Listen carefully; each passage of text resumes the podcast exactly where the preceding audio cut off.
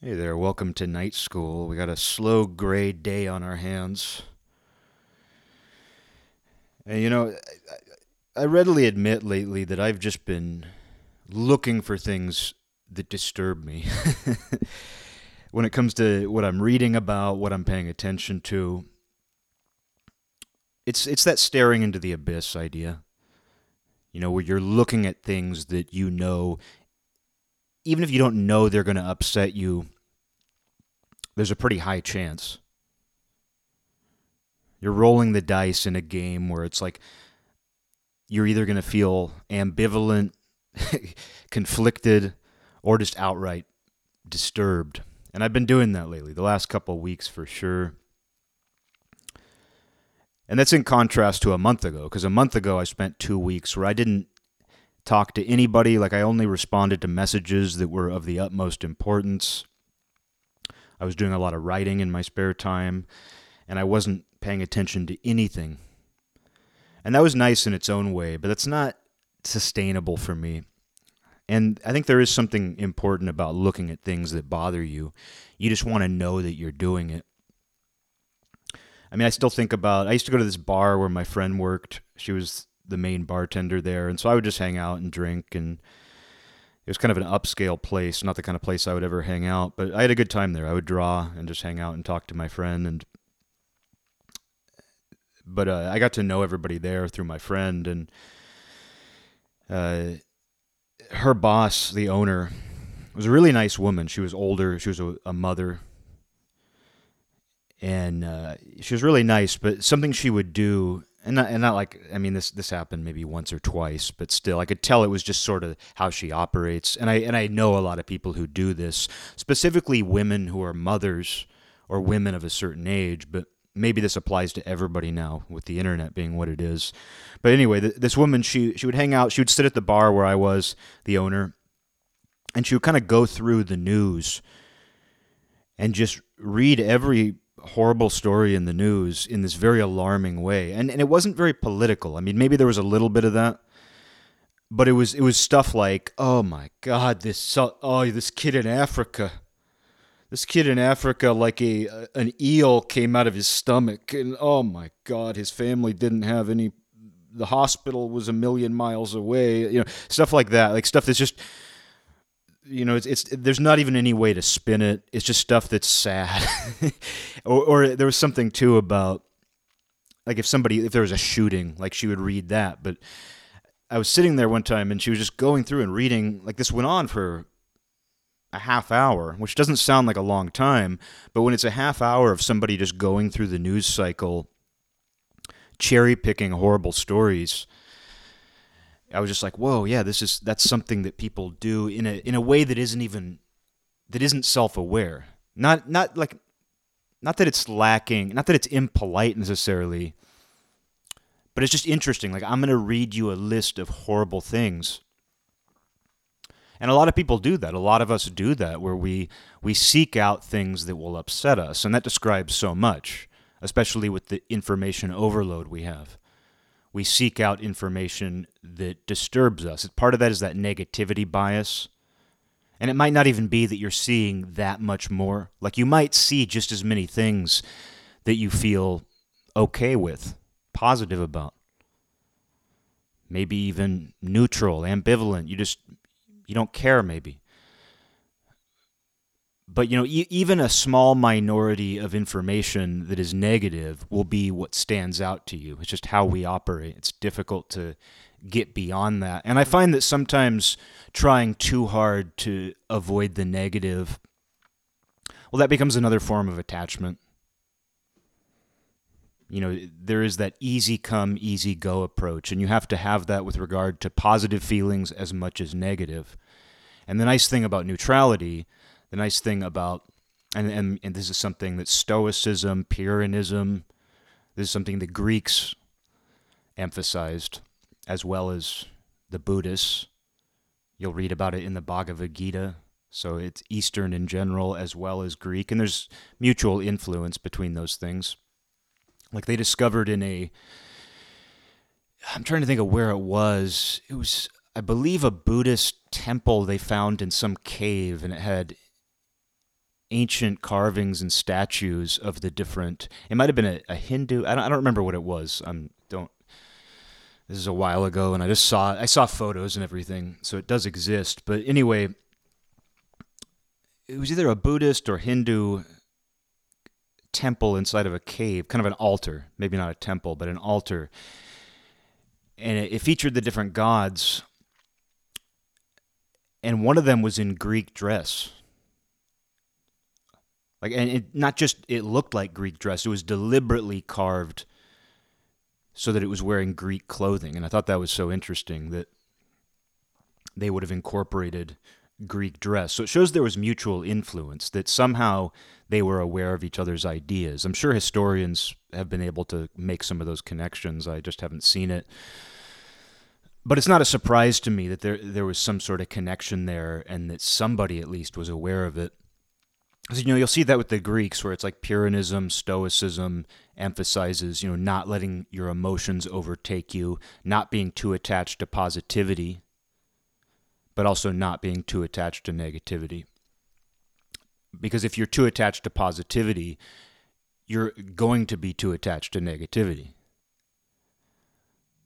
To be attached to one is to be attached to both. And the nice thing about that neutrality is that you're not attached to it.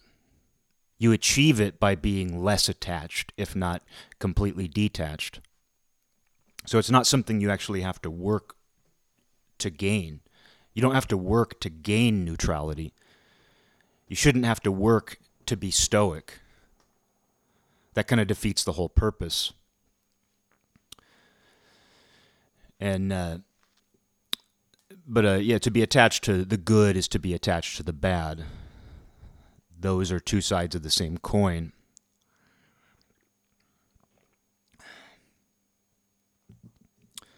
But the thing about that is you can see where, you know, I would never call myself a stoic. I've been described that way. A lot of people who meet me say, You're very stoic. Girls say that a lot. I just like it when anybody knows that word, to be honest. That's a pretty common word. A lot of people know what it means. But if somebody ever just has that word available to use, I appreciate it. But people will say that to me. People who have known me forever sometimes will even describe me that way. But I would never call myself a stoic. Like I don't practice stoicism. I'm not a Pyrrhonist. You know, I don't subscribe to that. In the same way I don't necessarily subscribe to Buddhism, but I can read about those things and say, "Okay, this resonates with me." This not only describes me in a certain way, it also gives me something to aspire to.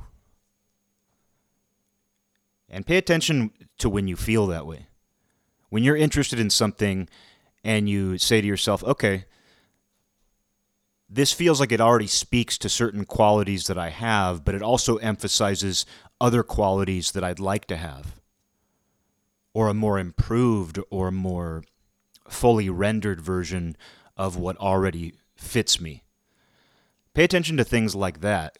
I think when you when you have that feeling that something is both describing you as you are and giving you something to aspire to wow that's that's a valuable asset.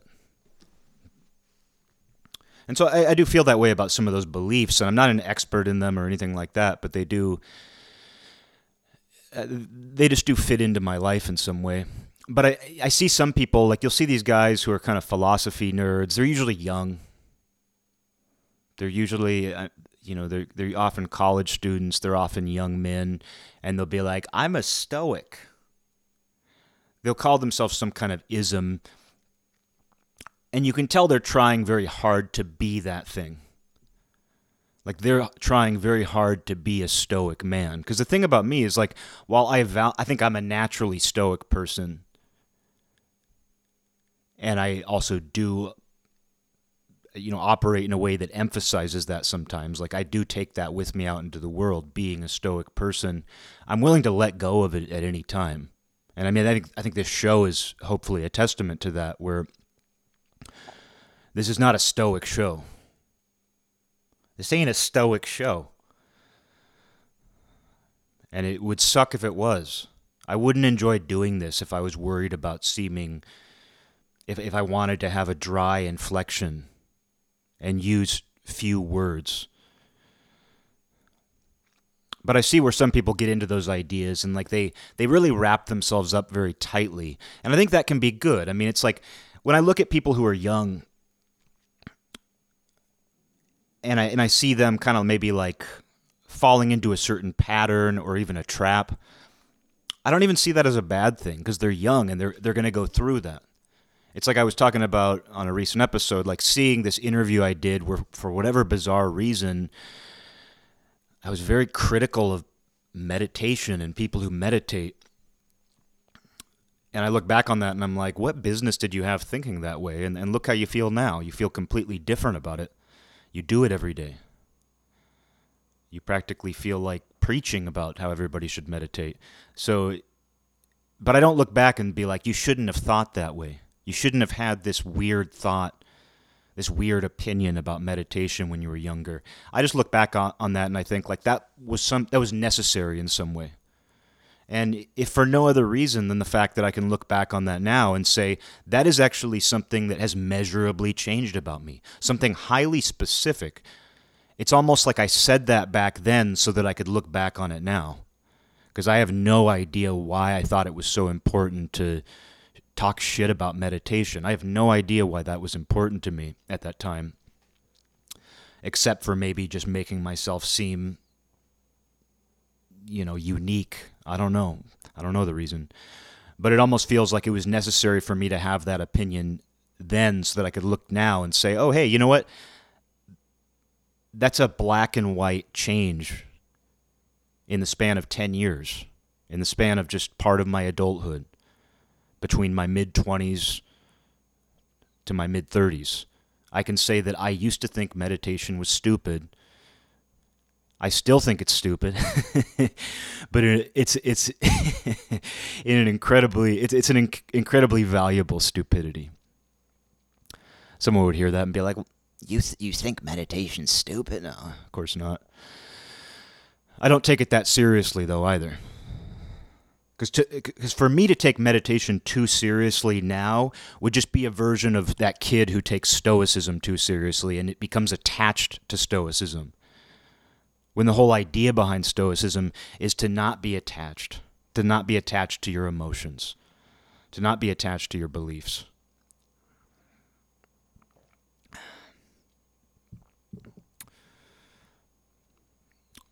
But right now, I do feel that I'm staring at the abyss more than more than you typically should, and it's not sustainable to do that. You have to take breaks. Right now, I just I don't see any break though, because honestly, and uh, you know this is might just be how things are, but I'm not terribly interested in a lot of other things right now. Like when I think about what I want to do, I don't feel like being creative in a traditional way right now. I don't feel like drawing. I don't feel like recording. I just don't feel it in me right now.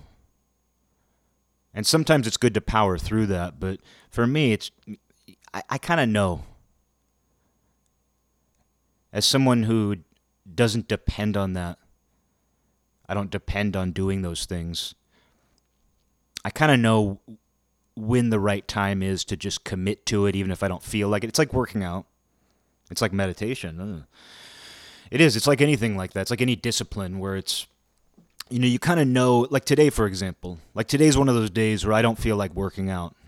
It's a day where I, on my schedule today is a weightlifting day. I don't write it out, but I lift weights like every other day. And uh, today would be the day when I work out. I really don't feel like it. It's this gray, slow day. I don't have much energy. And there are days like today where I would say, do it anyway. And that's usually when it feels best. When you don't feel like doing it, but you power through it, you feel like you accomplished more because you did. You do accomplish more when you don't feel like doing something and then you do it anyway. Even though the measurable aspect, like the, the lifting of the weights, working out your muscles, even though that's in theory the same, whether you're excited to work out or you don't want to,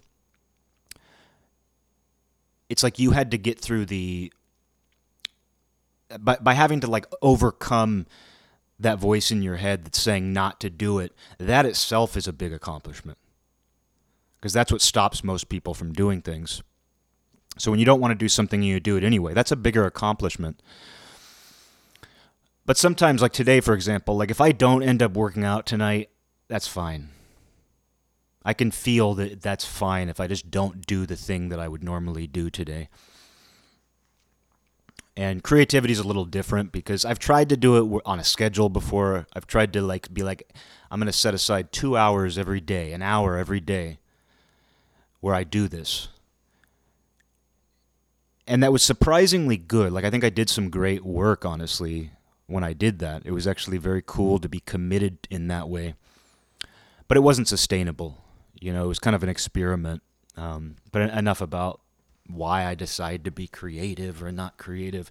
Right now, the point is, is that I'm finding myself like like seeking out information that will disturb me, and there's a lot of it right now.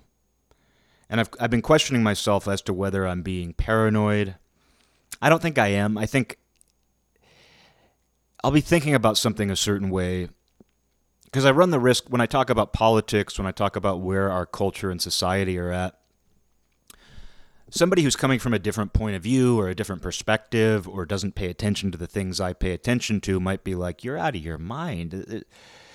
It's like I was talking about a friend of mine, a good friend who's a great guy. It's, it's nothing, there's nothing personal to this, but just that this year, earlier this year, when he and I would talk, and if I would start to say, Oh, I don't, things seem like they're things seem bad. I could tell he doesn't really pay attention to the same things I pay attention to. And was kind of like, what do you mean? Like, you're not worrying too much about the state of the world, are you? You know, where it was like, I don't know. It's it's hard to communicate about that stuff. You know, if you're not just naturally on the same page about that stuff, it's very difficult to communicate. And honestly, and it's not, and, and there's no reason to force it. Like if you're talking to somebody who's just coming from a different place and you get along, there's no reason to force that stuff. And often it's too vague to even describe if you don't have the same sense for it. But I do worry that, like, I mean, not even about how I'm perceived, but just in my own head, sometimes I'm paranoid about being paranoid. That's how I'd put it. That's the best way to put it. I'm sometimes paranoid about being paranoid, and that's how I feel right now. I'm kind of paranoid about being paranoid, but when I think about it, though, it's like I don't think anything is gripping me.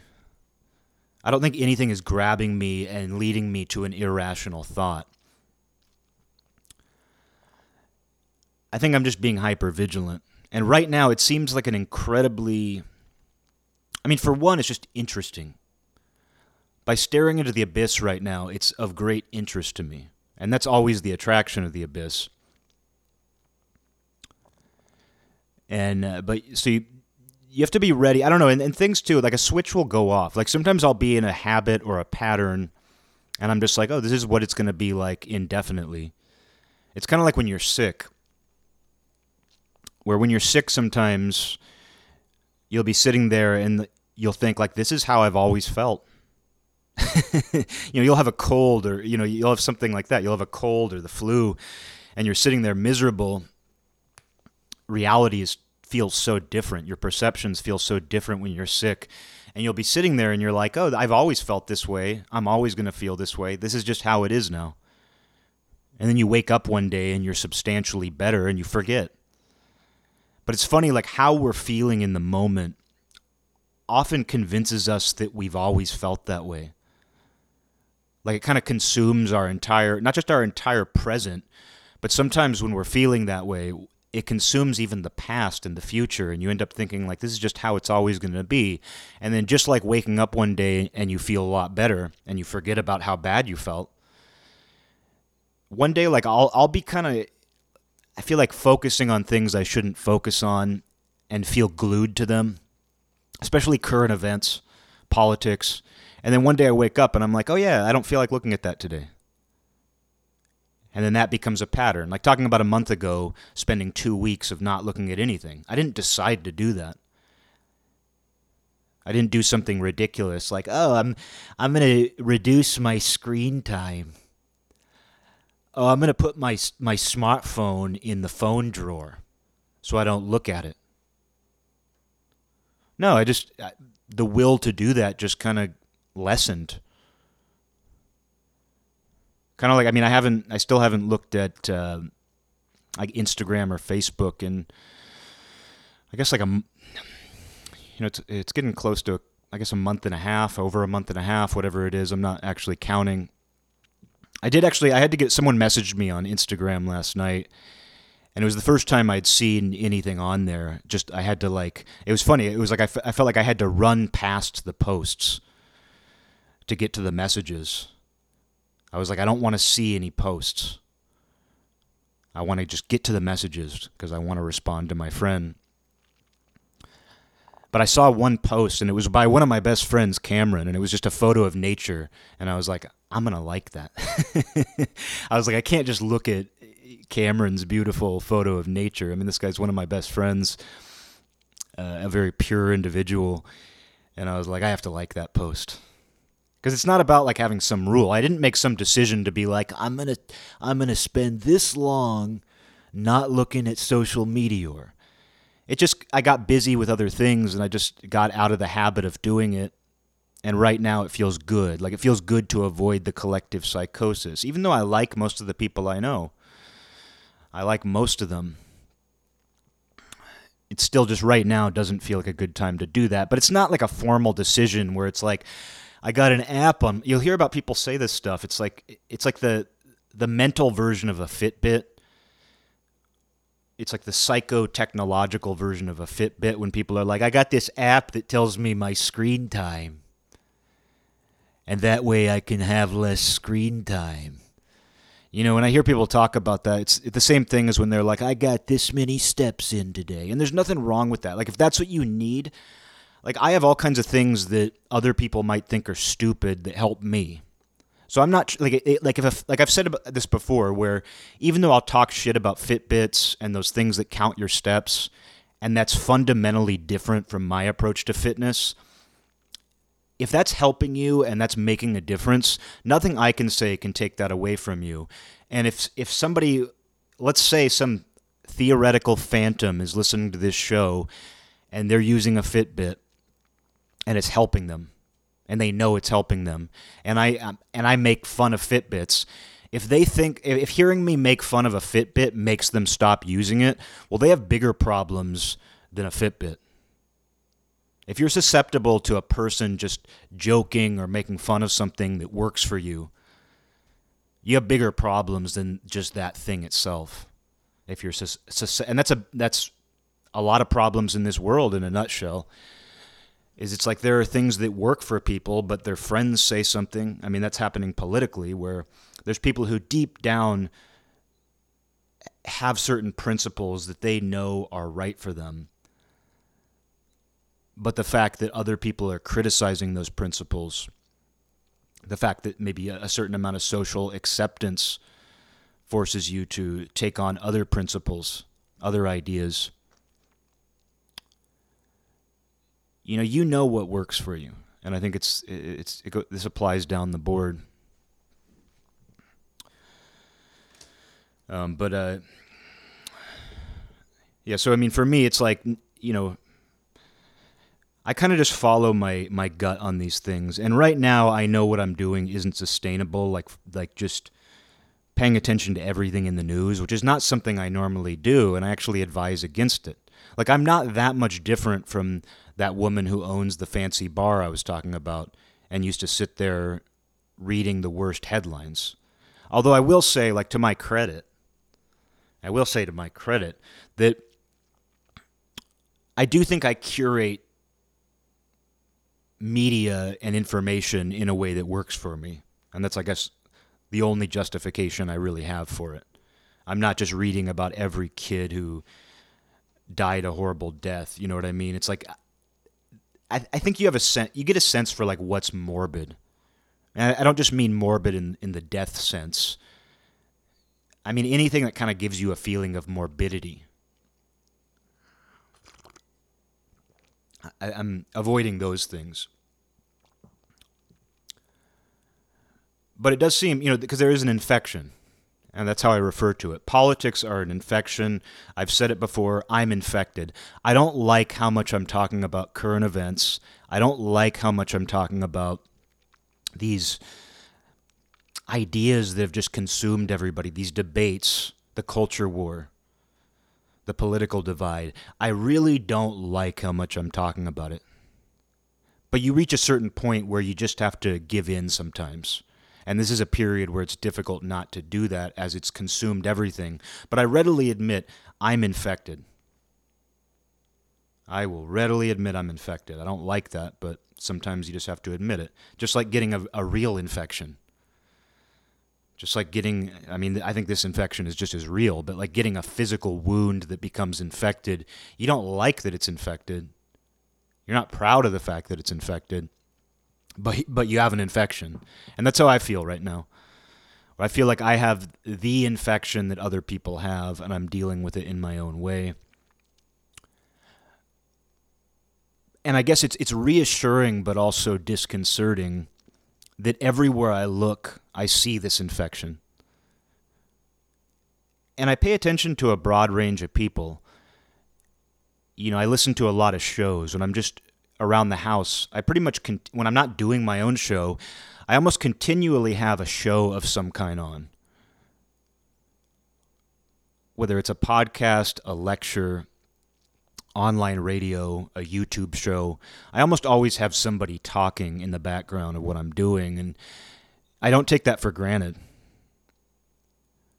Yeah, we've been able to listen to radios as we go about our day, our entire lives. We've, we've been able to listen to the radio, but I don't take for granted the fact that I can curate, there's that word again, I can curate what I listen to and have my own talk radio going on at all times and even participate in my own small way doing this. But what I've noticed is that no matter who I pay attention to right now, and these aren't people who are all in the same niche or they're not people from the same background, they're people who are known for different things, but they all have the infection too. Almost all of them have the infection. And if they're not talking about current events and politics and the culture in this way, and not that all of them agree either. I don't mean to suggest they all have the same views. Like I said, this is a broad range of people. But even if they're not indulging in that, they'll say something that makes it a point that they're not doing that. Like they'll they'll talk about how they're not doing that. you know what I mean? Where it's like if they're not if they're not like obsessing over current events, there's a good chance they're talking about the fact that they're not discussing current events like I kind of do. See, I do both.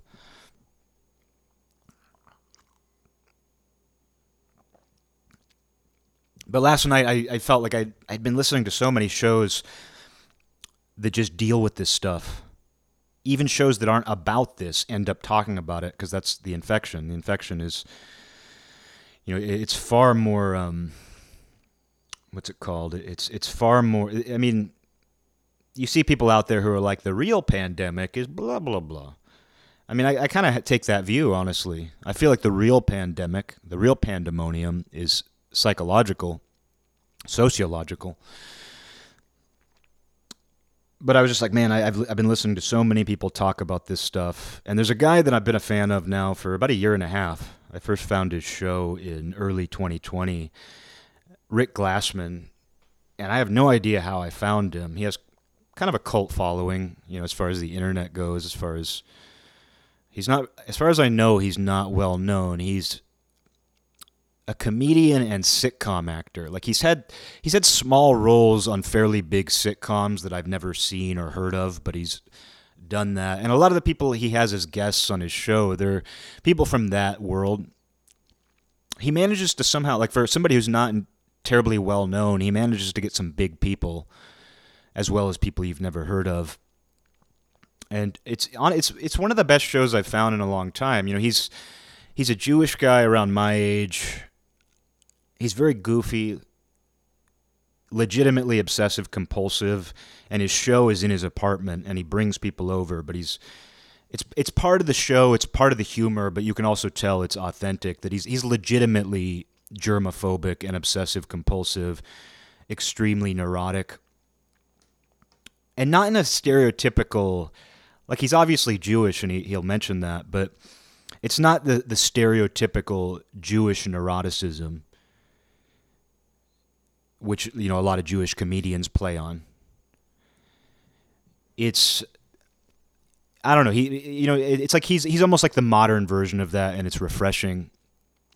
But he also claims to be on the autism spectrum, which is funny because he's very outgoing, engaging, and sharp, and he seems to have benefited from getting this autism diagnosis.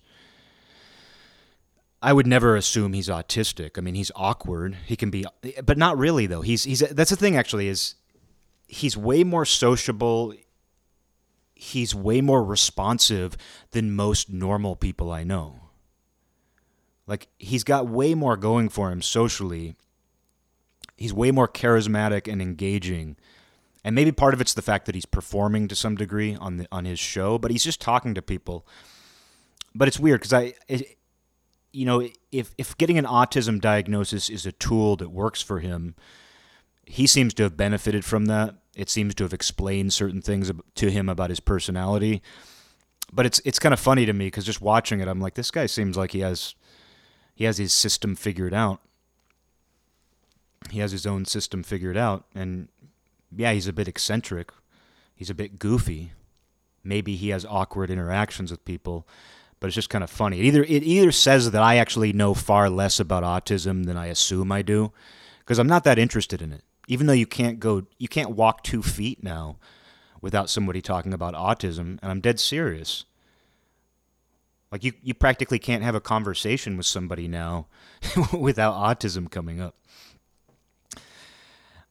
But you know, I, I don't necessarily know. I, I've known autistic people. I've known people on the spectrum, as they say but maybe I don't know as much about it as I assume, because this guy doesn't strike me as particularly autistic. He's just neurotic and obsessive. But what I like about the show is it's he's very zany and sometimes too much. Like it's one of those things where sometimes I'm like, oh man, he's getting a little too zany. But that's the beauty of these shows. That's the beauty of the world we're in, where it's like someone can rub you the wrong way, but you're a fan of them overall you know, it's like things aren't as edited and condensed. I mean, his show's edited. It actually has a lot of effects and stuff. It's kind of goofy in that way. But anyway, um, yeah, I've been watching it for about a year and a half. I think I've seen every episode because when I was really sick in February 2020 with what may have been coronavirus, I have no idea. I was I was just going through the backlog of his show and watching all the episodes. So I think I've seen every single episode he's ever done but anyway, his show it's it's good in the sense that like he deals with some kind of you know he's obviously on the left. Everybody on his show is that way. Some people more than others. Like sometimes he'll have these young I don't even know who they are. Like they're people who have been in comedy movies I've never seen or they're on shitty modern day sitcoms and like he'll have them on and they're clearly because they're there's he'll have people on who are still trying to make it in Hollywood. And as a result, their politics are just embarrassing. And so he'll have people like that on, and sometimes I can't deal with that. I can't really watch that if it's somebody who's too embarrassing in that way. But he himself is obviously on the left, but he, he's not afraid of kind of. There's nothing offensive about him. There's nothing shocking about his humor. He doesn't say anything that would truly offend anybody, not even the most. I don't even feel like anything he says would be that offensive even by today's standards, today's mainstream standards. But he, he's also not afraid to go into uncomfortable areas. And what I like most about his show, it's got that kind of um, bathos idea that I've been talking about lately, where the ability to go from a very serious subject to something that's utterly goofy in the, at the drop of a hat, and it's just seamless. Like, because that's something I've noticed with people, and it's very difficult with humor, where they kind of have this expectation that this is the funny part. This is the serious part. Like they almost treat interacting with another human being or watching another human being as if like you need to like have a beginning and ending to something that needs to be funny. You can't seamlessly go in and out of humor and seriousness because it's too confusing. You need like the funny part should be completely funny, the serious part should be completely serious, and they should be separate. But Rick Glassman, he's very good at the the bathos, where it's like he can go from something very deeply personal and serious to something that's just stupidly zany. And like I said, I don't even find everything he does that funny, but he, he is very funny. And I've seen people compare him to Andy Kaufman, but that's just I'm a huge Andy Kaufman fan. I don't know. I think that's people not knowing what else to say.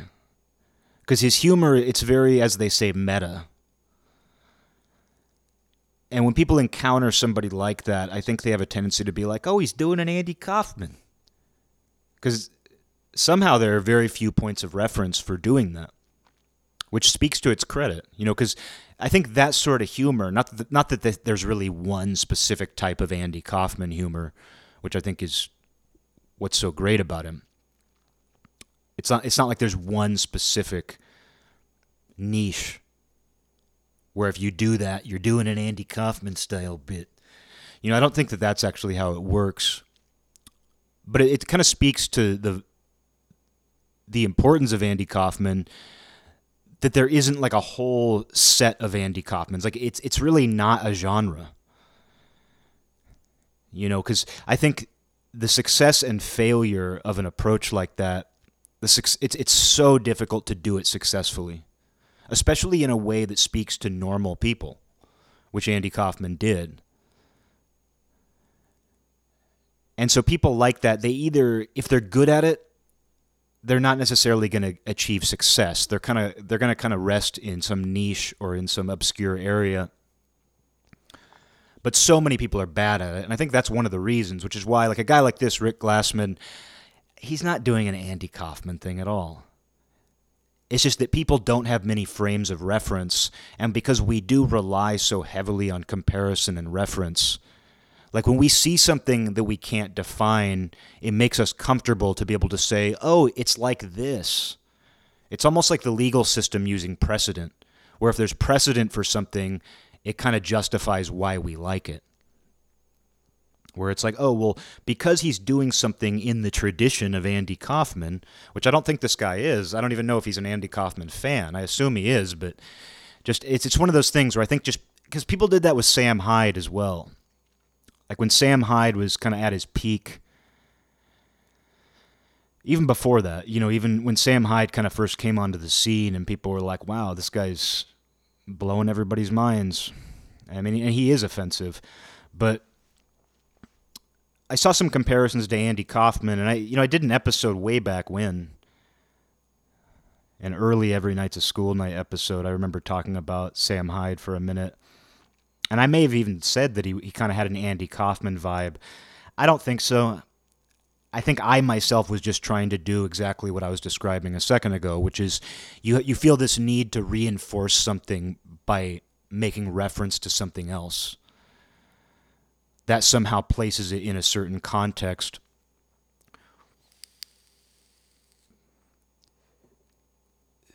And it's interesting because, you know, when I think about my own sense of humor, and I promise to keep this short because the worst thing in the world is me analyzing my own humor, almost as bad as talking about the creative process. But,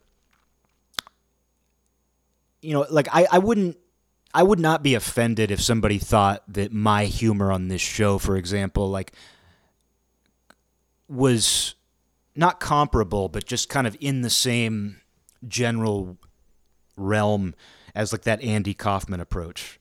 Not that it's similar, not that I'm even successful at it, but I wouldn't be offended by that. But it's interesting because I consider myself an Andy Kaufman fan uh, from the time I was a kid. I got into Andy Kaufman as a, a pretty young kid, thanks to Taxi. You know, people have said like, "Oh, that was just uh, he hated he hated doing Latka." Because all the normal people would just ask him to do Latka all the time. And like hardcore Andy Kaufman fans, or maybe not hardcore Andy Kaufman fans, but like Andy Kaufman fans who are trying to like act like they they're better than other people. Like you'll sometimes see them say, and these these people do exist. I'm not making this up.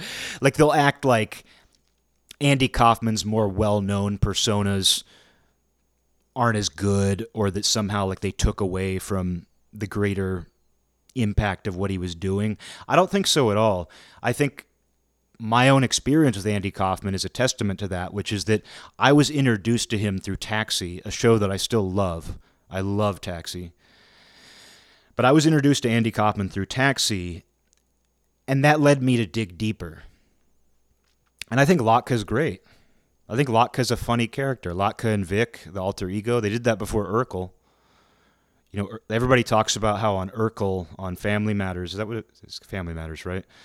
But how Urkel and Stefan were these characters where it's like, oh, he's he's the nerdy, he's a he's a nerdy Urkel, and then he's the he's his alter ego is Stefan, and Taxi did that. Not that they were, I mean, that idea is just, I mean, that's a a classic idea, like alter egos, Jekyll and Hyde, and all that. You know, it's not like I'm saying, I'm not saying Family Matters stole from Taxi, uh, but still, like that was done in a very similar way on Taxi, where he was Latka, this goofy Eastern European immigrant who couldn't speak English, and then he was Vic, you know, the the, the smooth nightclub ladies' man, and it was done pretty much identically to what they did on Urkel because that's it's juxtaposition. It's like, wouldn't it be funny if the awkward, goofy, or nerdy guy had an alter ego where he was just a smooth alpha male? You know, that's just kind of a class. It's classic juxtaposition, classic contrast.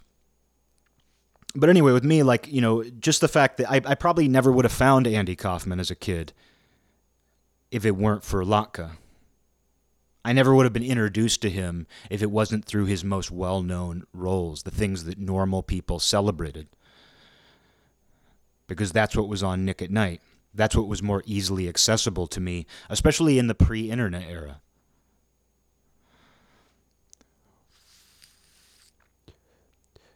It's kind of the same thing. It's like a, a band gets famous for a, a hit song, and people are like, that's their ballad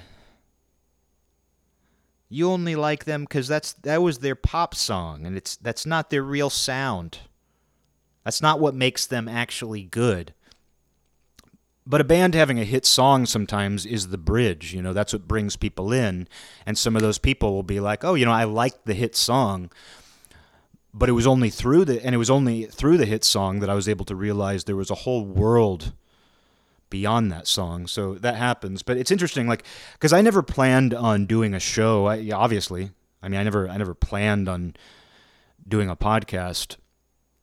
Like when I was young, like I never thought, like I, I want to do comedy. I want to talk for, a, you know, eh, I want to do a show. I never thought that way. You know, it's it's only because this is a form of pirate radio that I'm even doing it so like I never thought about my life. Like I never thought about I never thought about like having a sense of humor as something that was influenced by somebody. I never thought of it as an art and I still don't. Like I'm not a comedian.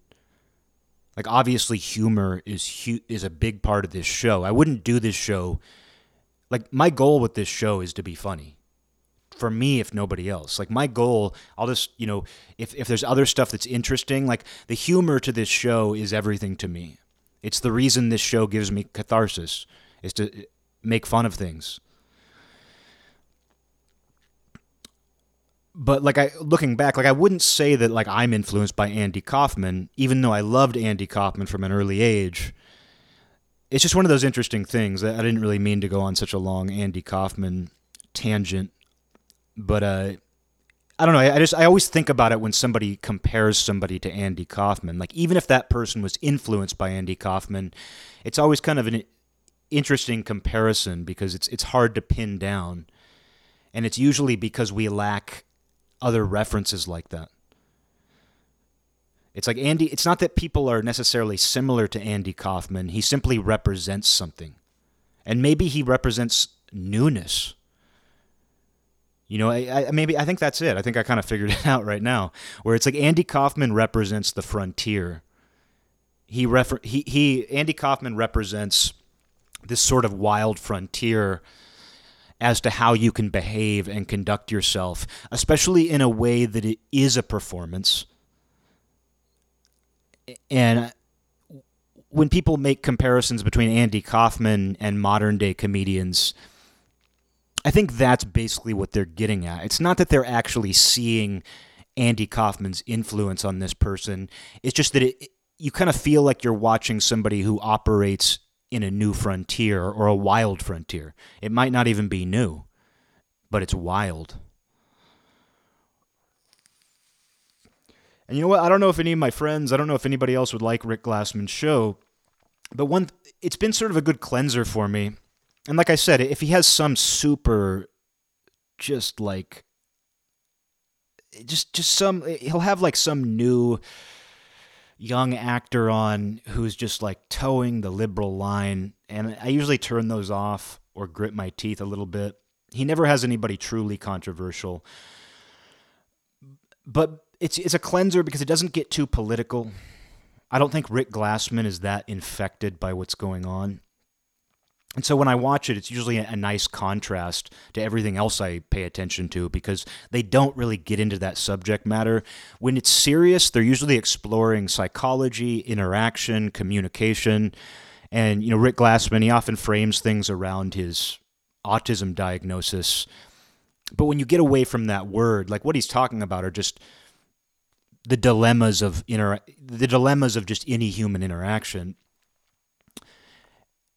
and it's refreshing and I, have never actually heard people put it to words in this way i do highly recommend it it doesn't always reflect my taste but i respect that more many times like if something can, can catch my attention that doesn't just fit into my niche that doesn't just fit into my own personal interests all the time that actually makes it that much better in my eyes because it's not catering to me. If something isn't catering to me all the time, but it still keeps my interest, that's amazing. It really is.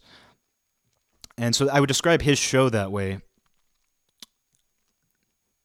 And uh,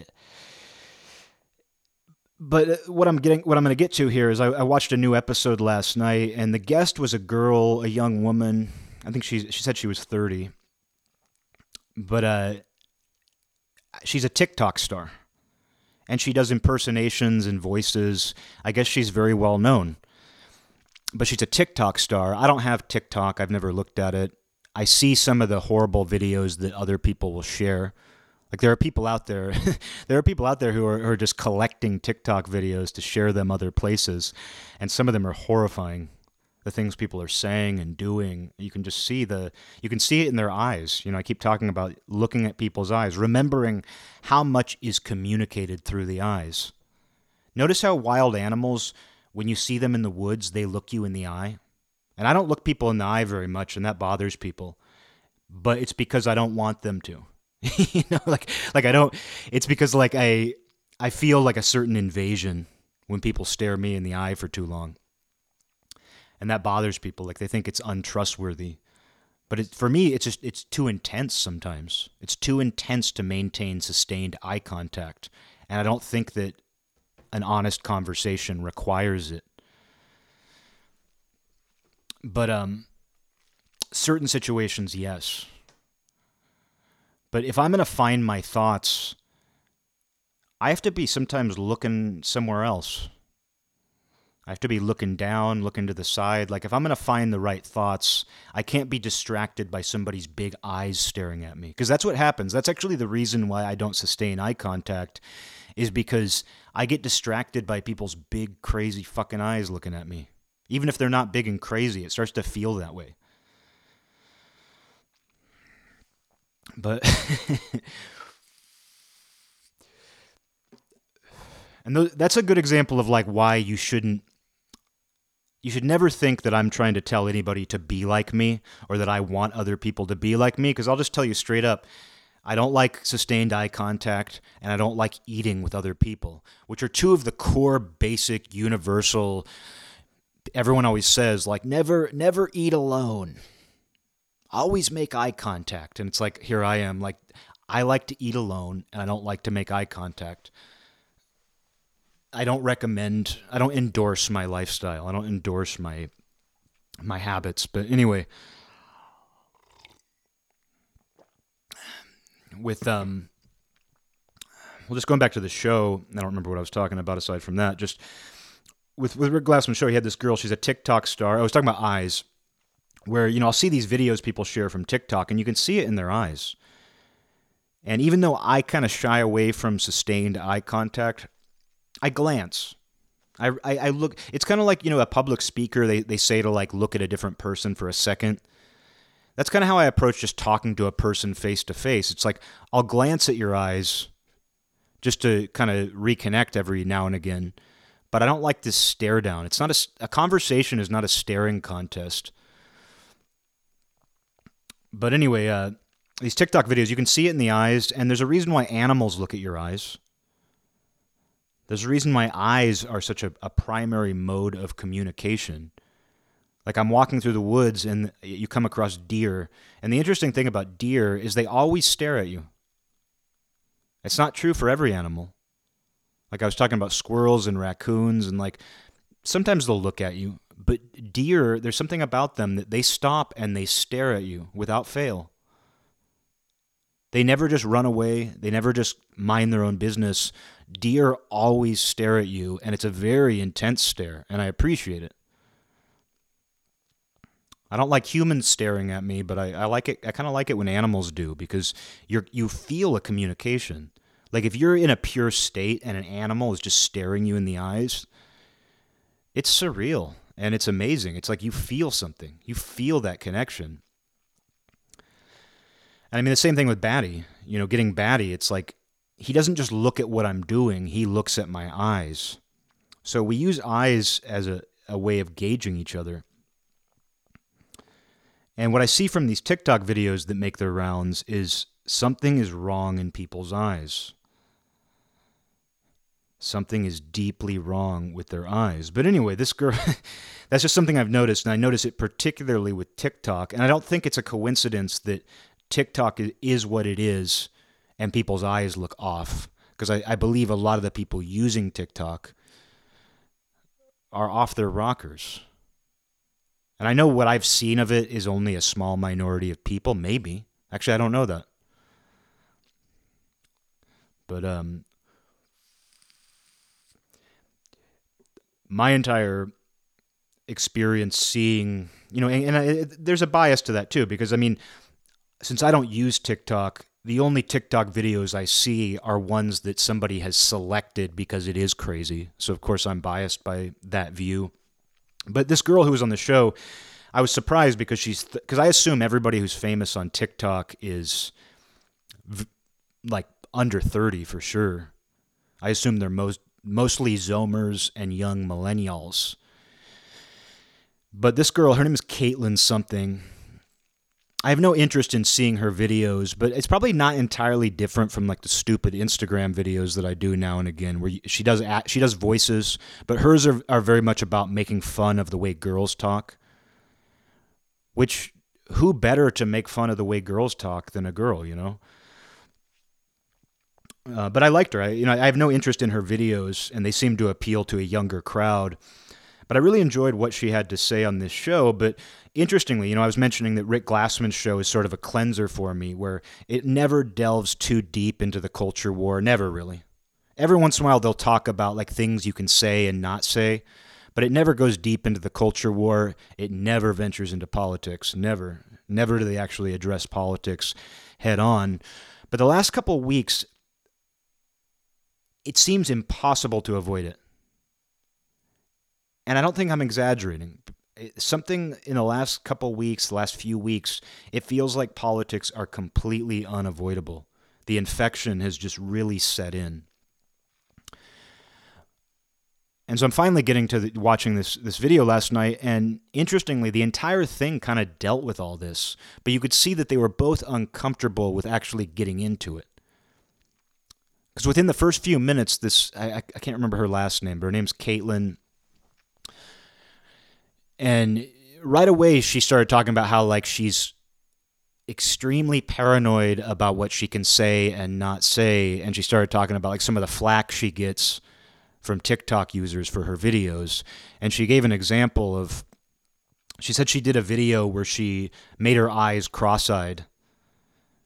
And I'm sure it was a completely harmless joke like, I doubt that her video of her being cross eyed was her saying, if you ever come across somebody whose eyes are like this, cross eyed, kill them because they're evil.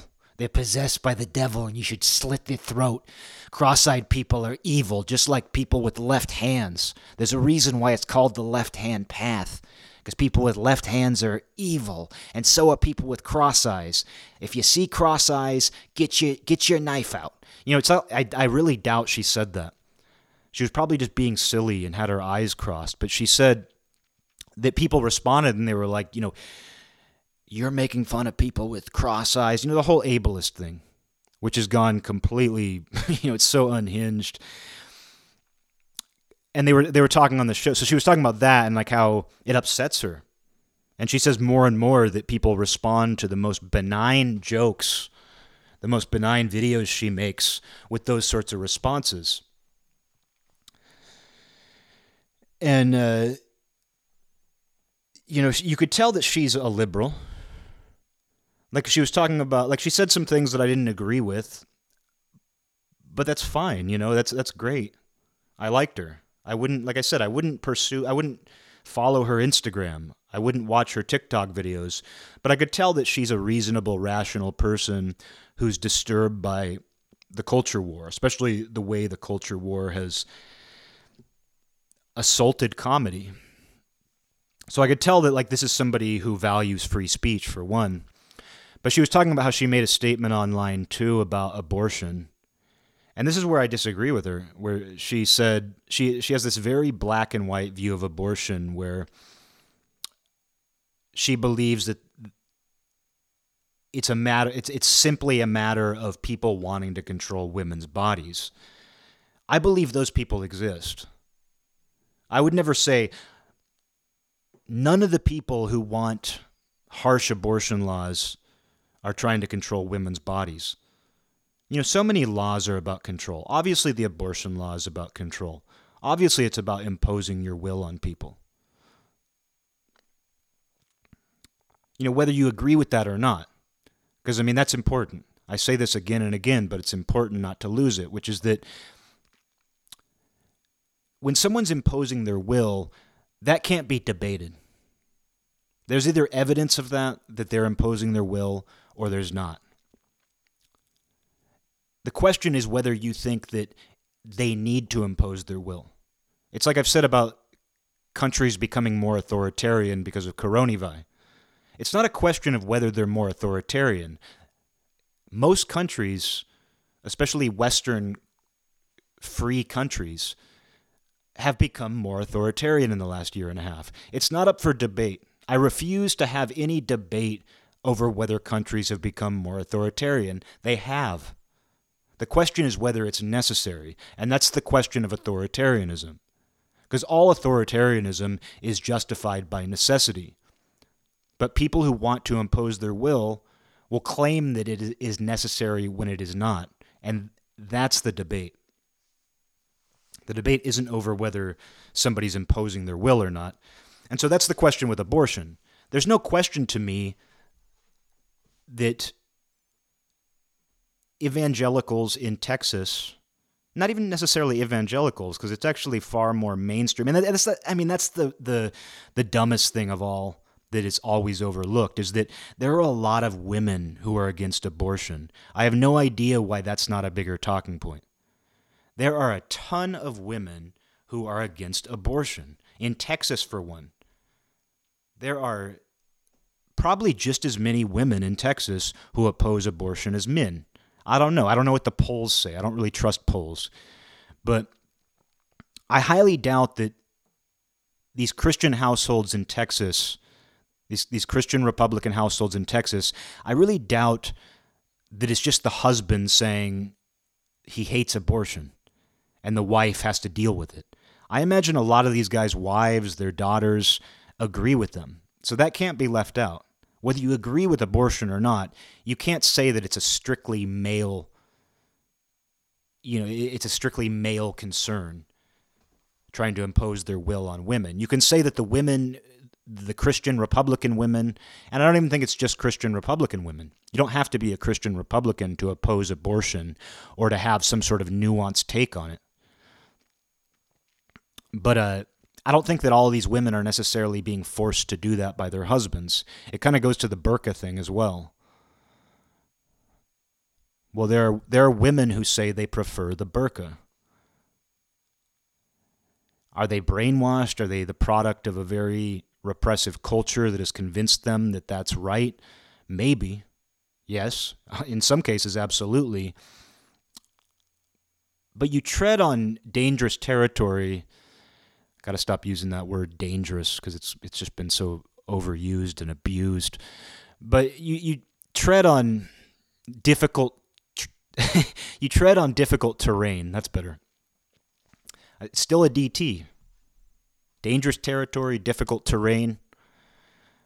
I'm still using a D and a T to make the same point. DDT. I'm still giving you a DDT. Oh, I had a point. Um, you're treading on dangerous territory, difficult terrain, when a woman comes out in favor of strict abortion laws and you say that she doesn't know what's best for her and she's just brainwashed by men. Because there are strong women who believe that. And they're not just being forced at gunpoint by their husbands to think that way. And you see that a lot with, you know, because the Democrats have made themselves the the party of ethnic minorities, you see when an ethnic minority is an outspoken Republican. I mean, today's a good day to bring that up with Larry Elder in California. There were articles calling Larry Elder a white supremacist. He's a black man from Compton or something like that. And people are saying that he's a white supremacist because basically because he's a Republican and he's a black man. And that's just a common trait. I mean, the, the term Uncle Tom, that's the interesting thing we see a lot of on the left is that when a minority doesn't do what they want, they're even willing to call them a white supremacist. So it just shows you how silly it all is. And that's a poor assumption to make. Because you actually become the thing that you're supposedly fighting against. Like when you're on the left and you call Larry Elder a white supremacist, you're saying that black man doesn't know what's best for him. He needs my white guiding hand. Which isn't that the thing that you're always fighting against, but that's just the irony of it. It's too easy to find examples of that. But we see that with the abortion topic, where it's framed as men imposing their will on women. And it's like, what about the women who believe in this too? And I don't see abortion as a yes or no issue. And this woman, Caitlyn, you know, she made, I guess she, she was giving an example to Rick Glassman about like something that she received blowback for, you know, and she had mentioned like the ableist, the, the anti ableist activists getting mad at her for making a video where she's cross-eyed but on the other side she mentioned how she made a statement that abortion was basically a black and white issue and you either believe in imposing your will on women or not. I don't agree with that. But she said a, a guy responded and like gave this long rambling explanation like he gave this, this this this long rambling response where he was saying it's not that simple for a b c and d reasons. And she read his actual message. She read his actual comment from her phone while she was on this show i was watching. And i agreed with what the guy said. He made excellent points that the abortion debate is not just a yes or no light switch. It's either on or it's off, black and white. It's truly not that. And the guy who responded to her, he didn't say anything. He didn't say anything that indicated he was uh, even you know, anti. I don't. I, I can't even remember what the terms are, but it's like he, he said nothing that indicated he was against abortion, just that it was more complicated. And she on the show, she was like, she's like, I really didn't need this guy to mansplain abortion to me, a woman. And I have to say too, like while she was on this show I was watching, she was wearing a shirt that said hysterical female, so you can kind of see where her stance is on feminism where she thinks black she she thinks abortion is a black and white issue that is only about men imposing their will on women's bodies. She's wearing a shirt that says hysterical female I hate that crap. I hate that kind of thing. Like, you know, like, oh, I'm going to wear a, a shirt that says hysterical female, but I liked her. That's important for me to say here, where it was like, I thought, like, the sort of. The sort of person who wears a shirt that says hysterical female as a statement, the sort of person who says that abortion is a black and white yes or no issue that only concerns controlling women. I disagree with her on that, and I don't like her shirt. But you know what? I, I really enjoyed listening to her on this show, especially because I didn't agree with her 100%. What helped me agree, what, what helped me like her is that she clearly valued free speech. I see free speech as, as one of the big unifiers in the culture war. And it, it really is the one that is my one thing like where if somebody is opposed to free speech i don't mind a nuanced take. I don't mind something that's that considers different angles. I don't mind somebody who's conflicted about it. I don't mind somebody who is conflicted as to how free speech should be handled. It should be something that we're conflicted about. I don't understand why we're always trying to resolve our conflicted feelings. It's like trying to solve a Zen koan. You realize that the idea is not to solve a Zen koan. The idea is to move beyond it. You know, to not be weighed down by the duality of that. And the same is true for other forms of conflict where even I, like, even though I have this very strong opinion on free speech as a human principle, not as a law, not as the First Amendment. It's a human principle that transcends those laws to me. I'm still conflicted about it too. Because I know there's a time and a place to say certain things and to not say them. I know that it's not as simple as being allowed to say whatever you want to say at any given moment. I know that you can't do that. And so I myself have certain conflicts about free speech, my own use of free speech for that matter. But if somebody is conflicted about it, that's better than them simply wanting to restrict it. And there's so many people doing that. So if somebody like like she she clearly indicated that she favors free speech. So that helped me like her. Even though I don't agree with her necessarily on these other points she was making concerning concerning um, not even necessarily feminism, but a certain feminist perspective, because she used the word mansplaining, which is a point against her. Here's actually, this is important. This is, this is actually very important to me. When someone uses the term mansplaining, I don't take them seriously. It's not that I dismiss what they're saying, but if somebody uses that buzzword, mansplaining is maybe one of the best examples of when a buzzword destroys the original meaning behind it behind its you know it, it destroys its original definition because i talked about this a while back how the reason why we develop catchphrases and buzzwords is because there's something that kind of requires it's it's an observation it's something that maybe has taken maybe you need a paragraph maybe you need a, an entire sentence to explain what you're observing and somebody says oh that that's called mansplaining like, because basically that's the idea. Like, women felt that men have a tendency to dismiss what they say and try to explain it themselves, even when a woman knows the subject matter or doesn't want an explanation. They have a tendency to feel that men do that to them. And so somebody came up with the term mansplaining, and a light bulb went off where a lot of women, and not just women, but a lot of women were like, oh, yeah, that's what it is. And so when they initially started talking about quote unquote mansplaining, which is, I mean, it falls anything that's man, like man cave. I mean, like all that shit is so stupid, and it poisons you to to say words like that. Um, but you know, regardless of the way the word sounds, I do believe that it described a certain phenomenon. There is a certain type of man who has a tendency to talk over women, to try to tell them things they already know. But men do that to each other too. And that's what's missing from the whole mansplaining thing is that a lot of male on male conversation uh, a, lot of male on male dot dot dot conversation is basically two guys quote unquote mansplaining to each other. That's what men tend to do. Like look at like I, I think back to the old forum days. I've been talking about that a lot lately. Like back in the day when men when when online message boards and forums were mainly a social club for men and boys.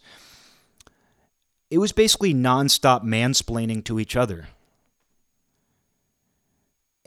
But when it's done to women, they feel like it's a symptom of oppression. And maybe it is in some cases.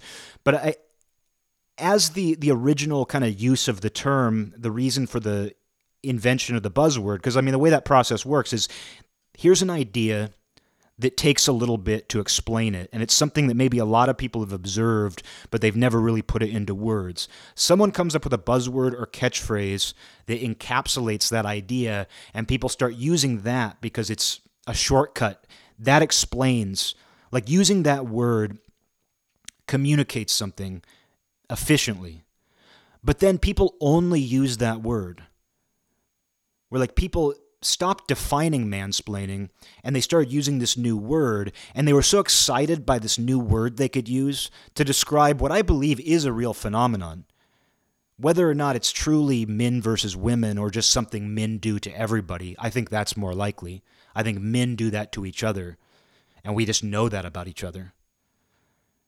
But when women are subjected to it, I think they tend to feel that it's misogynistic and maybe sometimes it is but anyway, like people started using this word mansplaining, and I'm gonna I'm gonna rinse my mouth out with soap after this episode, so don't worry. You should probably clean your ears out too. You're gonna hear me say mansplaining so many fucking times, but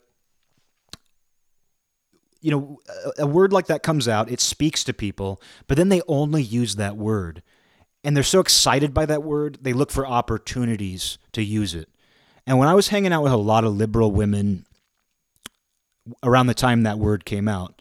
That was like the peak of my adult social life was when was around the time that mansplaining became a popular term. And I would just you would hear it so often. It was like if you had a friend who worked in a cafe and hung out with them after their shift, it was pretty much without fail. They'd be like, "Oh, a guy came in and he started mansplaining to me about like blah, blah, blah. you know, it was like that kind of thing. And you could tell that people were jumping at the opportunity to call out mansplaining. And some of the examples that I remember hearing, I was like, that doesn't really sound like that's what he was doing. And I can't say that first because it's unimportant.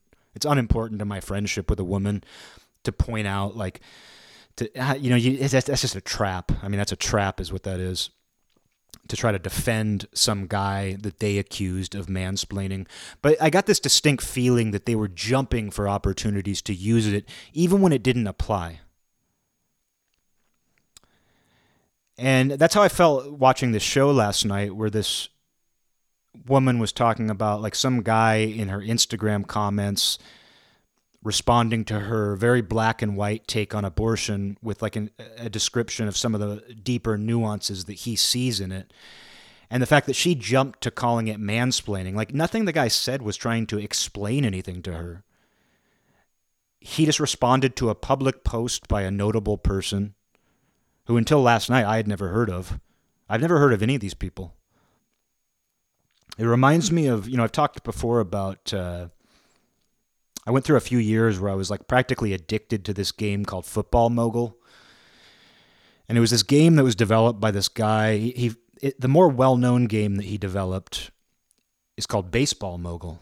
And so Baseball Mogul was a success, so he developed Football Mogul.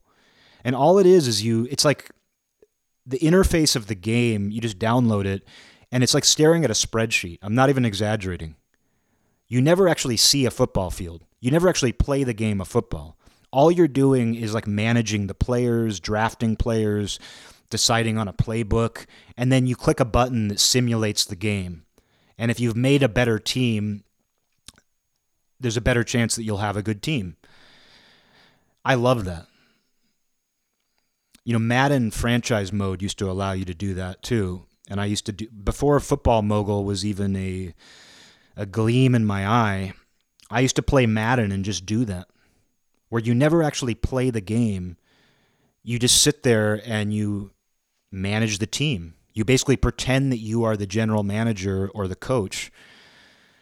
I mean, I promise I'm not autistic because that's that's basically the most autistic I, I get is the fact that I, I'm willing to play a game for hours on end where all you do is stare at a glorified spreadsheet with statistics of players and trading players. It's just uh, crazy. But you could do that in Madden. So I started doing that in Madden back in the day. And no doubt the invention of games like Football Mogul, they met a demand because it turns out a lot of people like doing that. I used to just get stoned and just manage this team. And like I had this whole vision too of like it was like a story of me as this new coach who takes over a team. It was like I was living my own Friday night lights through Football Mogul. But the thing is, it would get really depressing because initially, like all the players are real players. Because like, and you could download the current roster. So even if you were using an old version of Football Mogul, the guy who made it, and it really was just this one guy. It wasn't a team or anything. He would he would do updated roster lists. So if there was a new if there was a new NFL season, you could download the new roster and like patch it into the game so that the roster is updated. But if you play enough, eventually you'll you'll go through the draft, and each draft is all fake players because obviously, I mean this this isn't uh, you know Nostradamus Nostradami didn't design this game. Like, there's no way to predict who the players are, who who the college football players are going to be in 2030. So it creates fake players, and you draft them. And if you play that game long enough, like if you play for hours and hours, if you play for like 20 like 20 years of game seasons, like if you play for 20 seasons, you'll eventually reach a point where every single player in the league is fake. There's no players that actually exist in real life because you've been playing it for 20 years. So the game has auto generated all of these fake players. And there was one night, more than one night, where I was sitting there and I'd been playing the game for hours. I was really stoned and I realized that all of the players in the game were fake. They were all people I had never heard of, and it made me extremely depressed. It made me extremely lonely. Like it's like the game disconnects from reality at that point. Like when the last real life player retires in your fake football league and all the rest of the players are fake, they were generated by this video game. There's something really dark and depressing about that. And honestly, that's kind of how I feel when I look at pop culture today. Like I've been disconnected from pop culture for a long time, but just as an example, like the last couple days I was just like scanning the news and I saw, you know, the MTV VMAs and then last night this you know, uh, what I call elite prom or Instagram prom, which is this Met Gala, Met Gala thing. Um, where all these people like these celebrities pretend to be weirder than they are but I don't know who any of them are. And I know that's such a cliche old man thing. Like, I don't even know who these people are. It's true, though. Like, I was looking at these names of people who attended these events, the VMAs and Elite Prom. And I didn't I didn't know who any of them were. And I got the same exact feeling that I get when I played football mogul for like 10 hours straight, where there's not a single original real life player left. And I almost feel like these people who are attending the VMAs and Met Gala, these new celebrities, they almost just feel like a machine generated them. They might as well be fake football players generated by Football Mogul. I look at them and I'm just like, they just they don't even feel like there's any substance to them. It just feels like some alternate reality spit out these bots. But anyway, with um I don't know, going back to the, uh, the abortion thing. I don't remember what got me on talking about football mogul. I don't know, just that idea that like, with more time passing, it's like you get more and more disconnected from from those kinds of things. And uh, I mean, I guess, it, like, and a lot of those people are famous because of TikTok. I guess that's that does fit in. Where a lot of those people to me who I see, like these names I see of new celebrities, a lot of them got famous through YouTube and TikTok, through even if they're musicians, it's like they got famous through SoundCloud or this or that. And they do kind of feel like they're just robots generated by the system, which is such a deep point, dude. Oh, dude, that's deep. They're just all robots generated by the system. But that is the feeling I get. And I guess it was kind of refreshing to see this woman last night where she didn't feel that way. She's clearly thinking for herself to some degree. Even though she uses terms like mansplaining, even though she's wearing a shirt that says hysterical female, I'm sure I would have plenty to disagree with her about. But I could just tell that she has a good baseline.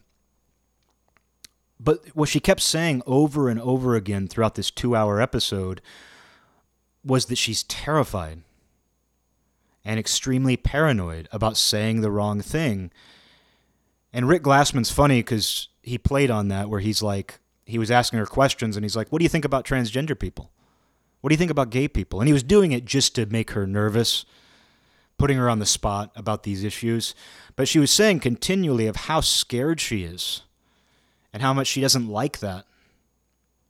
Like it's not that she's tr- it's not that she's struggling to to learn what's acceptable behavior. It's that she understands that people are after each other for reasons other than that. People are trying to impose their will for reasons other than just making sure everybody's a decent person. But it was just telling to me watching this because it just it, Rick Glassman's show manages to be pretty detached from all of that stuff. And so hearing from this young younger Instagram TikTok star that she's under a lot of stress because of the culture war, a lot of unnecessary stress. Even though she agrees with some of the big talking points, like she agrees with the abortion stance. She's a feminist. And she's still paralyzed like she was talking about like how much anxiety she has over just posting videos over the slightest negative feedback.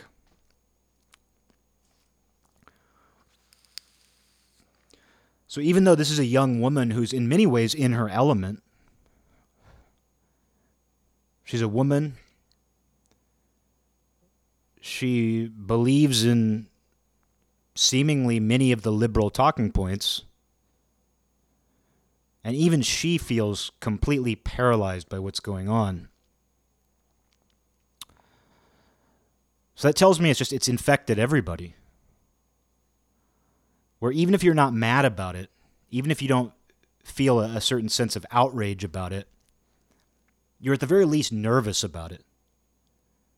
You're very concerned about how your words will be perceived, what context they will be received in.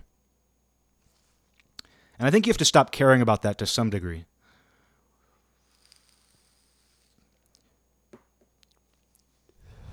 Because it doesn't serve you to feel that way. But that's something that we increasingly feel socially too, and that's the most difficult part of all. Part. Said that I said that T very distinctly. Part. Now that's the most difficult part uh, of all because it seemed like your friends and a social setting was the place where you could just kind of say something off the top of your head and you're not going to be judged by it. People aren't going to remember it. They're not going to hold on to it. Unless it's very egregious or your demeanor was hostile, people aren't going to really care. But we're in an age where, like, even a, a young woman who's in her element, she's popular. She has a bunch of fans just for making silly videos she agrees with a lot of what these people agree with, but she can't pretend to be cross eyed without somebody flipping out on her. And it obviously greatly upsets her. Like it obviously damages her in some way when someone responds that way. And, you know, maybe she should be tougher. You know, maybe she shouldn't care as much. You know, because there's, there's a lot of people who get, a, I mean, look at Trumpsfeld. Like I was saying throughout his entire presidency, no human being on earth has been psychically attacked not even not not just out loud like not just protesters not just people on the news but just the number of people who are wishing ill upon him the number of people who are making nasty comments i would be willing to bet that he has the guinness book the guinness book of world records uh, the mo he's the most publicly hated human being in history because of how many people can express themselves. It's not that, you know, in history there might have been people who were equally hated, but we have so much access to these people. Like people can get online, at least they could, and see what he was saying on Twitter. They would see him on TV. I think he probably received more negativity than any other human being in history. And he responded to it, but you could tell it didn't bother him. You could tell that Trumpsfeld wasn't bothered, that it actually fueled him he was fueled by people's hate for him. I think he still is. So you can see that, like you know, at some point, like some people can handle that. Some other there are other people, like you know, you'll hear from people like Joe Rogan, who he also gets a lot of negative feedback, even from his own fans. Even Joe Rogan's own fans hate on him a lot for whatever reason. And he said he does he never looks at the comments. So some people survive by just not even looking.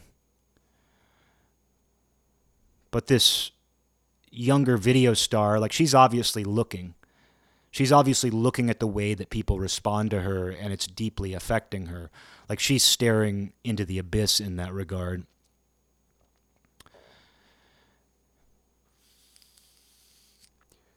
But it's hard to avoid because the abyss has made itself available to you.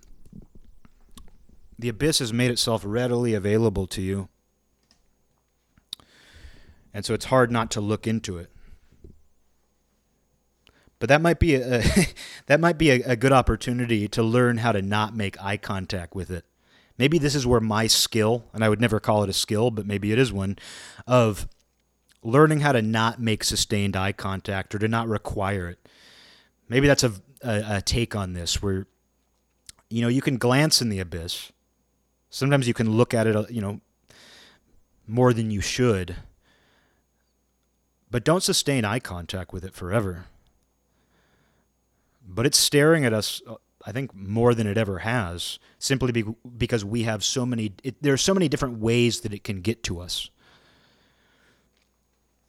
And even if you're a Ted Kaczynski, like even if you're a Ted Kaczynski who goes and lives in a cabin without modern technology, even if you're a Luddite or you try to live some traditional life where you live on a farm, you know, it's still all around you. You're still surrounded by it.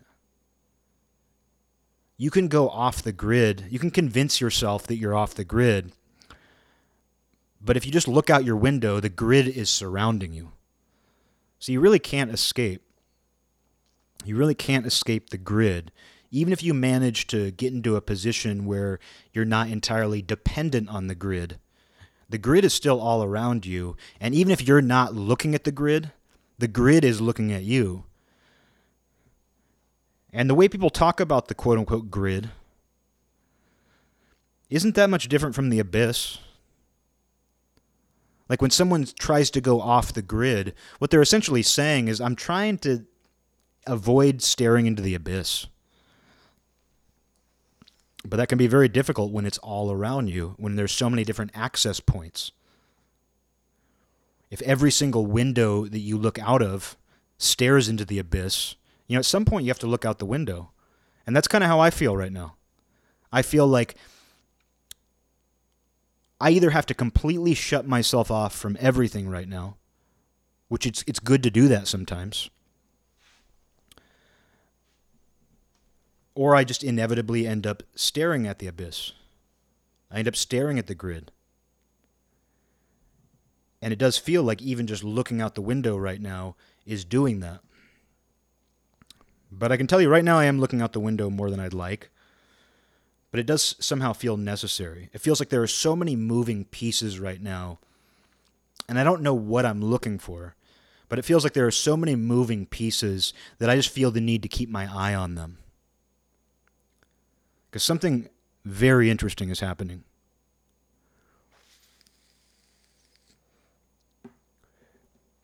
And I think that's what makes me, that, that's kind of my justification.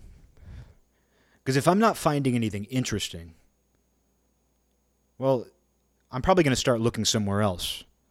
Because again, it does go back to like, what do you feel like doing? And not out of habit. Like, you don't want to form a habit around paying attention to things that disturb you. But when you feel like paying attention, maybe you should. And then when you start to notice that you're losing interest, because that's what happens with habits, is that a habit or an addiction, it's something that initially interested you. It's something that initially gave you something.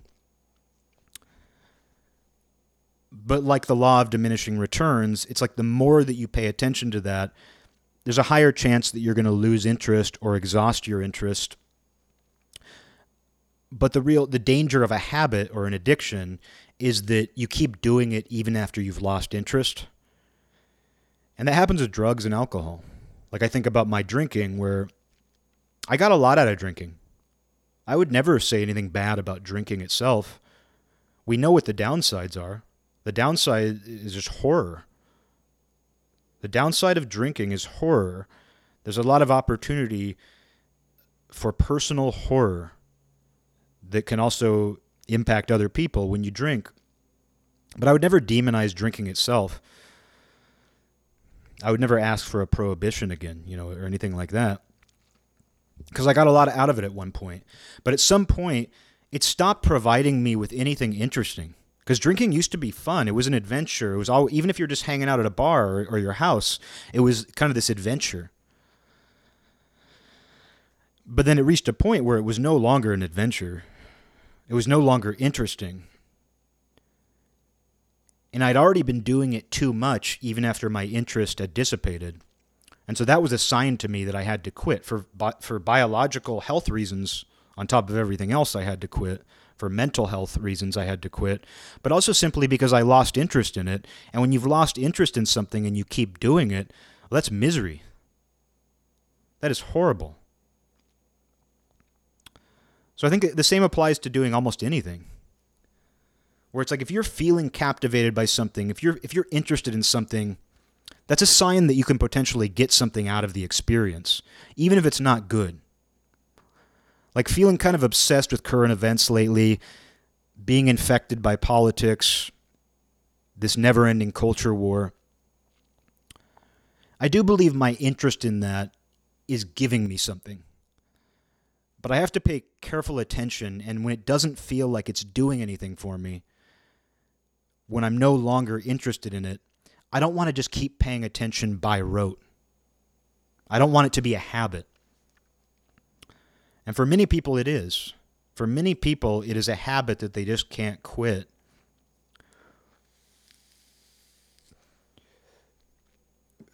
But I don't even think of it as, as something that you need to quit. You know, some things you do. I had to quit drinking, I've had to quit doing other things.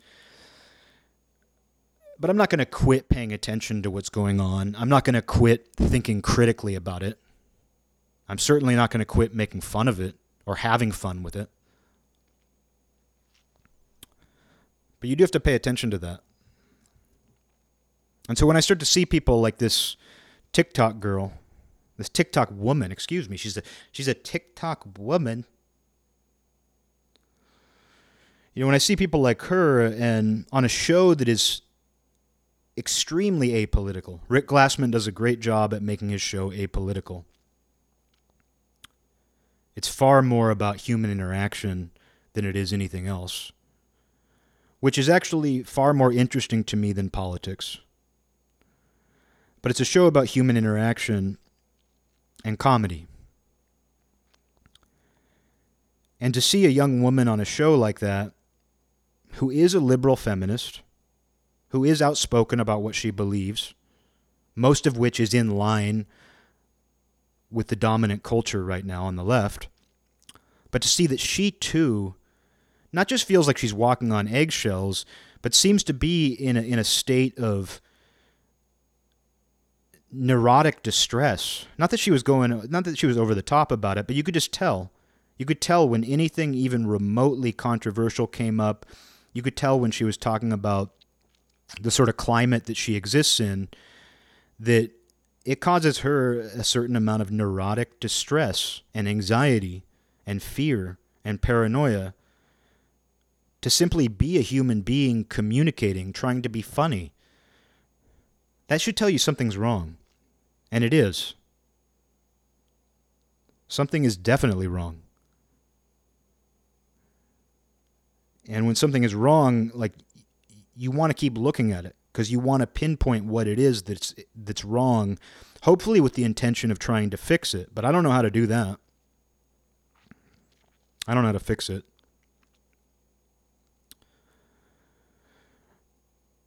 But I admit I already eh, readily admit myself where it's like I don't I don't necessarily agree with a lot of what I don't necessarily agree with with a lot of what people are imposing on others right now.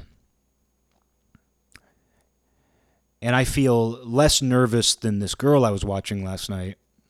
I could just tell. I could tell that I'm far less nervous about it. Maybe maybe because her entire circle, like I'm guessing all of her friends, I'm guessing certainly all of her fans are very politically conscious and I'm sure they're all on the left, most of them. So maybe part of it is that, like she feels like she has more to lose if she says or does the wrong thing. Whereas I don't feel like I have that much to lose. I just hope that nobody tries to smear me for saying the wrong thing. Not that anybody would. This is a very um, private show at this point, I think. But still, like like I think that I have less to lose in that regard, and my beliefs. I, I have enough beliefs that are different from that too. Like I have I feel like enough of a separation between myself and this amorphous, persistent, scolding, censoring mass that exists out there in the public. There's enough separation between me and them to where I I don't have they don't concern me too much. But I feel it myself. I sometimes feel it myself. And I mean, I was doing some writing last month. And when I was writing, I was writing about the mafia, some historical mafia research. And I was ta- I was I was writing a part. I'd been I, I stood up, I stayed up for forty hours straight one weekend. I stayed up pretty much the entire weekend writing forty hours straight. It was bizarre. But uh, when I was writing, like, there was one point where like I I was writing about these men coming to the U.S. from Italy. And it just crossed my mind briefly, like how we now live in a world where it's like just saying these men came from here, how like there's this need to to contextualize that now in this bizarre new way where it's like if you're just writing about a general group of men there are people out there who would say well we don't know if they all identified as men and that's a stupid joke that I'm making. But that's sort of it enter the fact that it enters my mind at all is crazy to me. The fact that when I'm writing about these men who came over from Italy 150 years ago, the fact that it even crossed my mind for a brief second whether or not to refer to them simply as men or to use something not I don't play into all the weird shit but the fact that like it crossed my mind at all whether or not I should simply say men or people. And that all comes from when I was younger and I when I would write when I was younger I would use the masculine he. If I was if I was referring to a theoretical person even if sex and gender were not a part of what I was discussing, I would simply say he like if a man were to do this, he would do this. Like I would, and teachers as well as I had a friend, this girl that I knew in high school, and I remember her reading some of my writing and being like, "Well, you need to use he or she," and teachers were hammering that home too, because a lot of text in history used the masculine. But because I'm writing as a man, that's just simply what came natural to me. And, I, and and two, it's like you're told not to make things too wordy. You're always, t- and I'm a wordy person to begin with. If I write or talk at length, it's going to be at length. I'm not very good at the whole like brevity is the soul of wit, and I don't I don't even believe in that entirely. Sometimes brevity is the soul of wit. Sometimes elaboration is the soul of wit. Turns out you need both. It's kind of like I was saying with buzzwords. Because like when someone comes up with a buzzword, one of the reasons that's so attractive is it's that sort of brevity is the soul of wit logic, where, oh, here's something that we can say much more concisely and have the same meaning. But when you rely on brevity for too long, you actually lose the you lose many of the details that originally led you to condense what you were saying. And so yeah, brevity is the soul of wit sometimes. But then it's like an accordion that has to be pulled out again, where brevity can only be relevant for so long before you have to elaborate again. But just going back to the he or she thing, like just on a simple level of space, you know, you might not want to have to include an extra two words. It's, it's, it's probably unimportant, but if you're writing something long that uses a lot of theoretical examples of people, hypothetical people, writing he or she throughout your entire paper, that adds a lot of extra space, you know, or that adds a lot of extra material, you know. But anyway, that was kind of hammered home to me when I was a teenager. Teachers, as well as that friend, she was a writer. She was she pursued a career in writing. Very smart person, but um, she told me to write he or she. My teachers said that. But now we're at a point where even that you're not supposed to do that. You know, you're you're encouraged to like be even more general.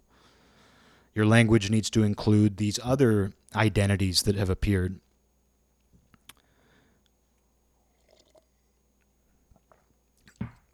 So I think some of my when I was writing a month ago and I was referring to these men who are freaking mafia members, they're men. It just it, it it was one of those moments where I was just kind of sad because I was like, the fact that it even crossed my mind at all whether or not I should simply refer to these guys as men or use something more general.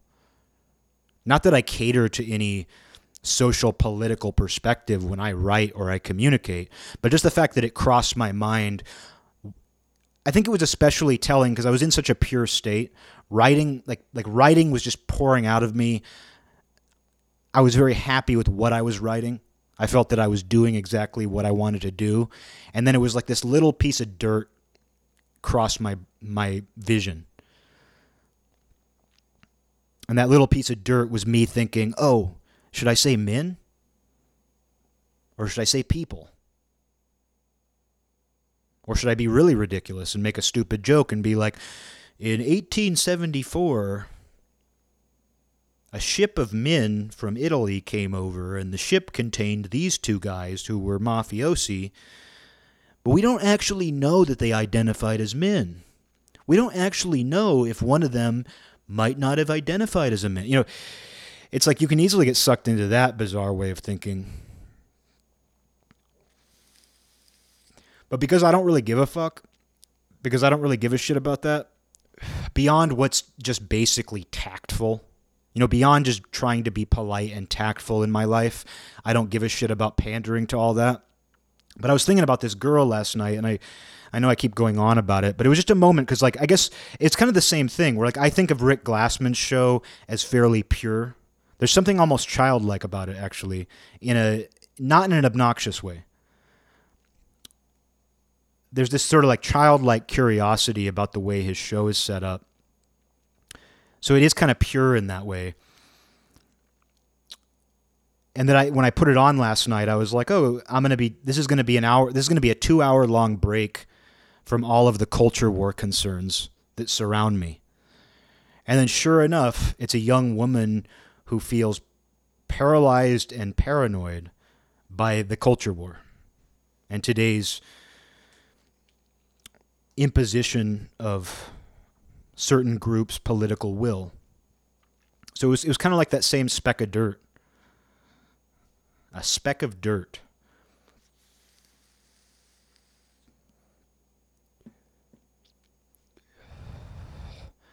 But something in my gut is telling me to keep paying attention right now. Something in my gut is saying, don't avoid this stuff right now. Now is the time to be paying attention. Whether or not I get anything from it, whether or not it opens up new doorways in my mind, there is something inside of me that's saying, pay attention to this right now, even at the expense of other valuable things in my life, like not taking care of myself. That'd be insane. But I just mean, like, don't worry about drawing. Don't worry about doing this. Yeah, there's practical stuff to worry about. But pay attention. Something inside of me is saying, pay close attention right now.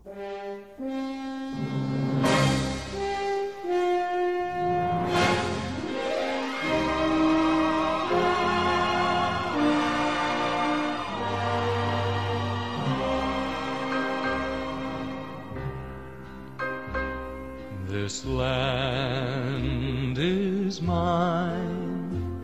God gave this land to me. This brave, this golden land to me. And when the morning sun reveals her hills and plains, I see a land where children can run.